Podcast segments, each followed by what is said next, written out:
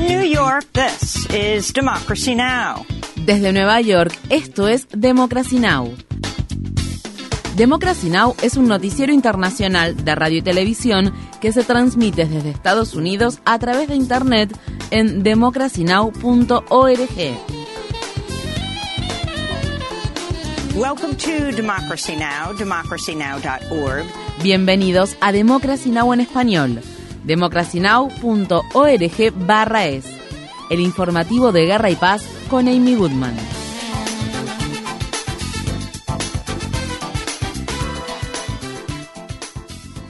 En el Reino Unido, Rishi Sunak prestó juramento como primer ministro reemplazando a su compañera del Partido Conservador Liz Truss, quien renunció después de haber cumplido tan solo seis semanas en el cargo. Sunak era partidario del Brexit, el referéndum británico de 2016 en el que por un estrecho margen los británicos votaron a favor de que el Reino Unido abandonara la Unión Europea. Sunak proviene de una de las familias más ricas del país con un patrimonio neto estimado en más de 800 millones de dólares y es el primer hombre de color en ocupar el cargo de primer ministro británico y la tercera persona en ocupar dicho cargo en tan solo 50 días luego de que Boris Johnson renunciara en medio de una serie de escándalos. Rishi Sunak pronunció en la mañana de este martes su primer discurso como primer ministro desde 10 de Downing Street. Pondré la estabilidad y la confianza económica como prioridad en la agenda de este gobierno. Esto significa que habrá que tomar decisiones difíciles. Cada vez son más los británicos que piden que se convoquen elecciones generales. La primera ministra de Escocia y líder del Partido Nacional Escocés, Nicola Sturgeon, dijo el lunes que la tormenta política que enfrenta el Partido Conservador demuestra la necesidad de una mayor independencia por parte de Escocia.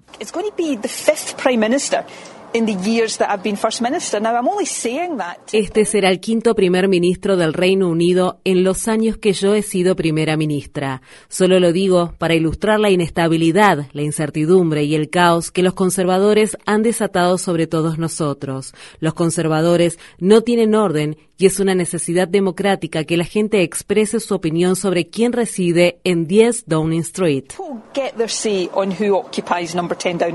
Representantes del gobierno de Etiopía y las fuerzas rebeldes de la región de Tigray se reunieron en Sudáfrica el lunes para reanudar las negociaciones de paz que serán mediadas por la Unión Africana. Las negociaciones tuvieron lugar luego de que las Naciones Unidas advirtieran que la situación en el país africano está fuera de control. La ONU presentó informes de atrocidades generalizadas, incluidos ataques aéreos y con artillería que han exacerbado la catástrofe humanitaria. Se estima que 800.000 personas han muerto en la región de Tigray desde que estallaron los combates hace menos de dos años. La ONU dice que la crisis de salud producto del conflicto actualmente amenaza la vida de 6 millones de personas. El Organismo Internacional de Energía Atómica de la ONU dice que enviará una misión de inspectores a dos centrales nucleares de Ucrania luego de que Rusia afirmara, sin presentar evidencia, que Ucrania se estaba preparando para desplegar un dispositivo radiactivo conocido como bomba sucia contra Rusia. Ucrania ha rechazado la acusación y tiene planeado tratar el tema en la reunión del Consejo de Seguridad de la ONU que se celebra este martes. El presidente de Alemania llegó a Kiev en lo que sería su primera visita a Ucrania desde que Rusia invadió el país en febrero. El viaje del presidente Frank Walter Steinmeier se produce dos días después de que los ministros de Defensa y de Relaciones Exteriores de Alemania pidieran un aumento drástico de la ayuda alemana y de la Unión Europea a las Fuerzas Armadas ucranianas. En Estados Unidos, un grupo de 30 congresistas progresistas está pidiendo a la Casa Blanca que busque negociar directamente con Rusia. En una carta enviada al presidente Biden, los 30 legisladores, encabezados por la presidenta del bloque progresista del Congreso, Pramila Jayapal, escribieron: Lo instamos a sumar al apoyo militar y económico que Estados Unidos ha brindado a Ucrania un impulso diplomático proactivo y a redoblar los esfuerzos para buscar un marco realista para un alto el fuego. Más adelante, la carta dice, la alternativa a la diplomacia es la guerra prolongada con sus certezas concomitantes y sus riesgos catastróficos y desconocidos. Un tribunal ruso rechazó una apelación de la superestrella de la Liga Femenina de Básquetbol de Estados Unidos, Britney Griner, quien fue sentenciada en agosto a nueve años de prisión en una colonia penal después de declararse culpable de ingresar una pequeña cantidad de marihuana a Rusia. Griner fue arrestada en el aeropuerto aeropuerto de Moscú en febrero cuando las autoridades aduaneras rusas encontraron en su equipaje cartuchos para cigarrillos electrónicos que contenían una pequeña cantidad de aceite de cannabis. En Estados Unidos, en el estado de Missouri, un joven armado mató a disparos a una maestra y a una estudiante en la escuela secundaria Central Visual and Performing Arts High School en el sur de la ciudad de St. Louis el lunes. Otros cuatro estudiantes resultaron heridos a causa de los disparos antes de que la policía abatiera a tiros al atacante. La policía lo identificó como un estudiante de 19 años recientemente graduado de la escuela. El atacante portaba un arma larga y más de una docena de cargadores de 30 balas. Los testigos dicen que muchas más personas podrían haber muerto si el arma del joven no se hubiera atascado durante el ataque.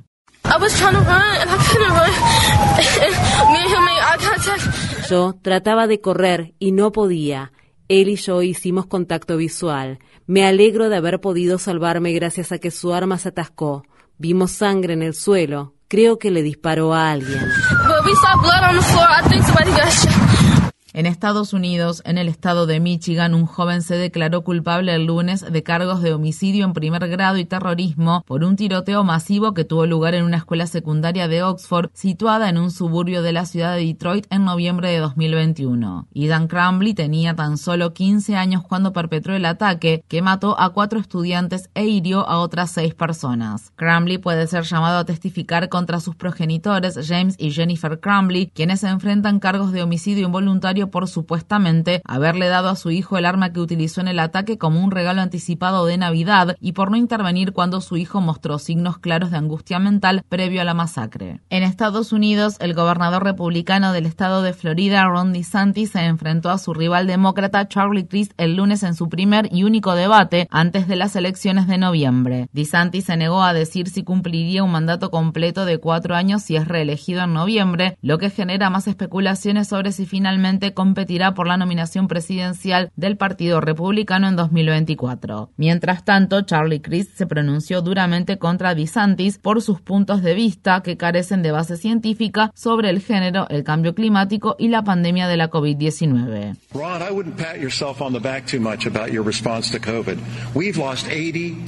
Ron, no te daría muchas palmaditas en la espalda por la forma en que respondiste a la COVID-19. Hemos perdido 82.000 residentes de Florida.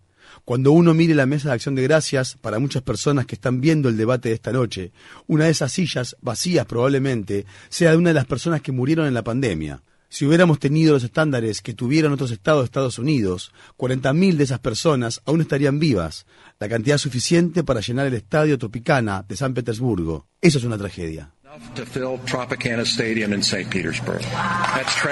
Crist fue gobernador de Florida de 2007 a 2011, cuando fue elegido luego de presentarse como candidato por el Partido Republicano. Más tarde cambió de afiliación partidaria para convertirse en demócrata. En el estado de Pensilvania, el demócrata John Federman y el republicano Mehmet Oz participarán este martes en su primer y único debate por un escaño vacante en el Senado de Estados Unidos. Para obtener la información más reciente sobre las elecciones de mitad de mandato de Estados Unidos, visite nuestro sitio web democracynow.org/es. La Corte Suprema de Estados Unidos suspendió temporalmente la orden de un juez que solicitaba que el senador republicano de Carolina del Sur, Lindsey Graham, compareciera ante un gran jurado del estado de Georgia para responder preguntas sobre sus esfuerzos para revocar los resultados de las elecciones presidenciales de 2020. El lunes, el juez Clarence Thomas accedió a la solicitud de emergencia del senador Graham de suspender temporalmente la al tiempo que el equipo legal que representa a Graham presiona para anularla de forma permanente. Los demócratas han exigido al juez Thomas que se recuse de los casos relacionados con las elecciones presidenciales de 2020 porque su esposa Ginny Thomas difundió afirmaciones falsas acerca de que las elecciones de 2020 fueron ganadas de forma fraudulenta por Joe Biden y presionó a funcionarios federales y estatales para que revocaran los resultados de dichas elecciones. Las normas de la Corte Suprema obligan a los jueces a retirarse de los casos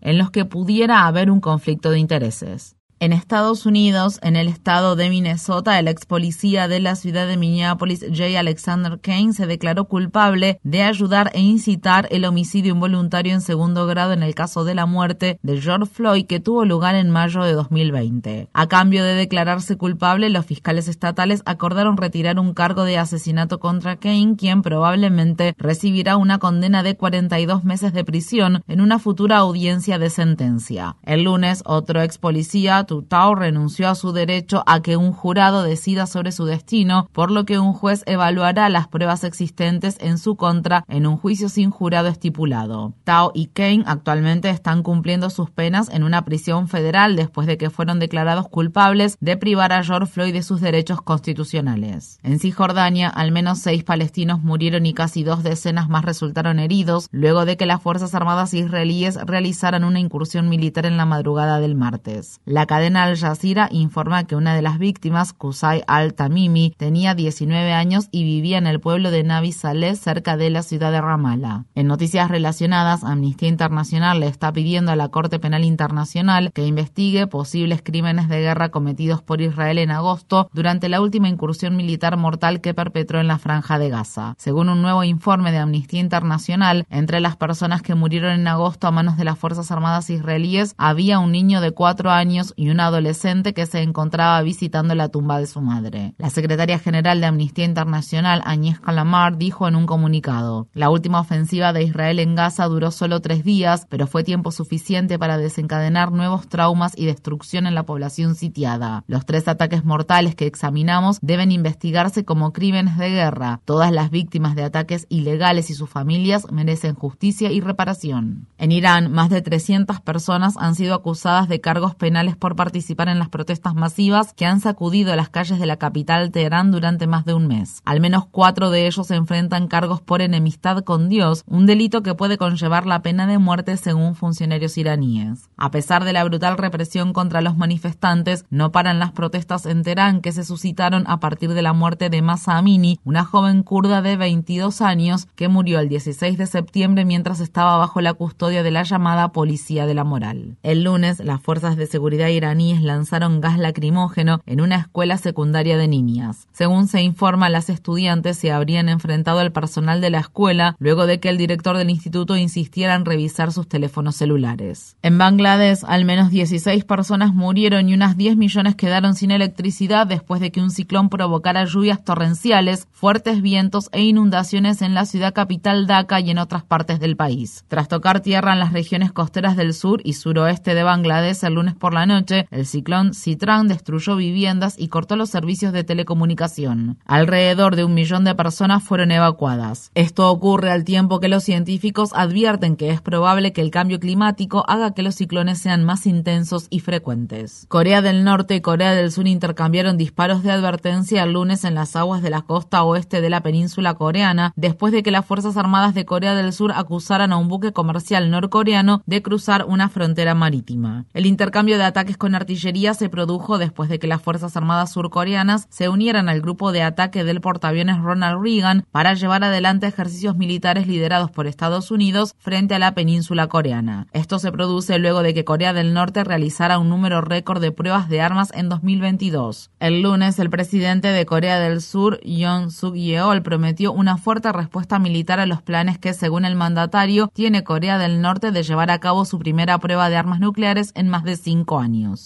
핵 선제의 사용을 No solo Corea del Norte ha anunciado abiertamente sus intenciones de usar armas nucleares de manera preventiva.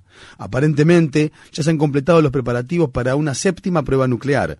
Reforzaremos nuestra disuasión contra Corea del Norte con capacidades abrumadoras, mediante la postura de defensa combinada de Corea del Sur y Estados Unidos, así como mediante la cooperación en materia de seguridad entre Corea del Sur, Estados Unidos y Japón, para que nuestro pueblo pueda vivir su vida cotidiana de manera segura.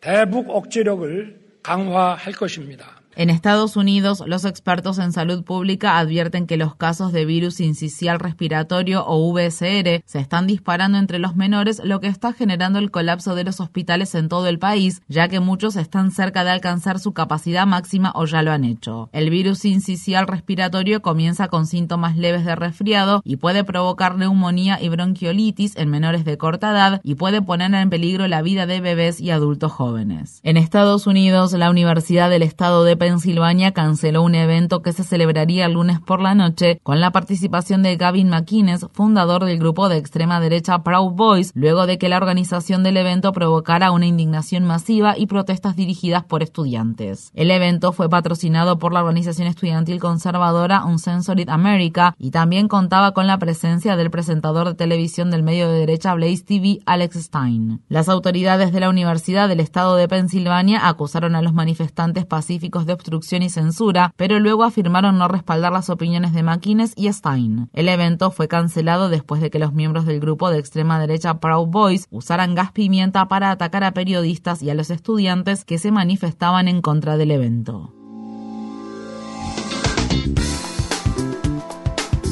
Infórmate bien. Visita nuestra página web democracynow.org/es. Síguenos por las redes sociales de Facebook, Twitter, YouTube y SoundCloud por Democracy Now! es.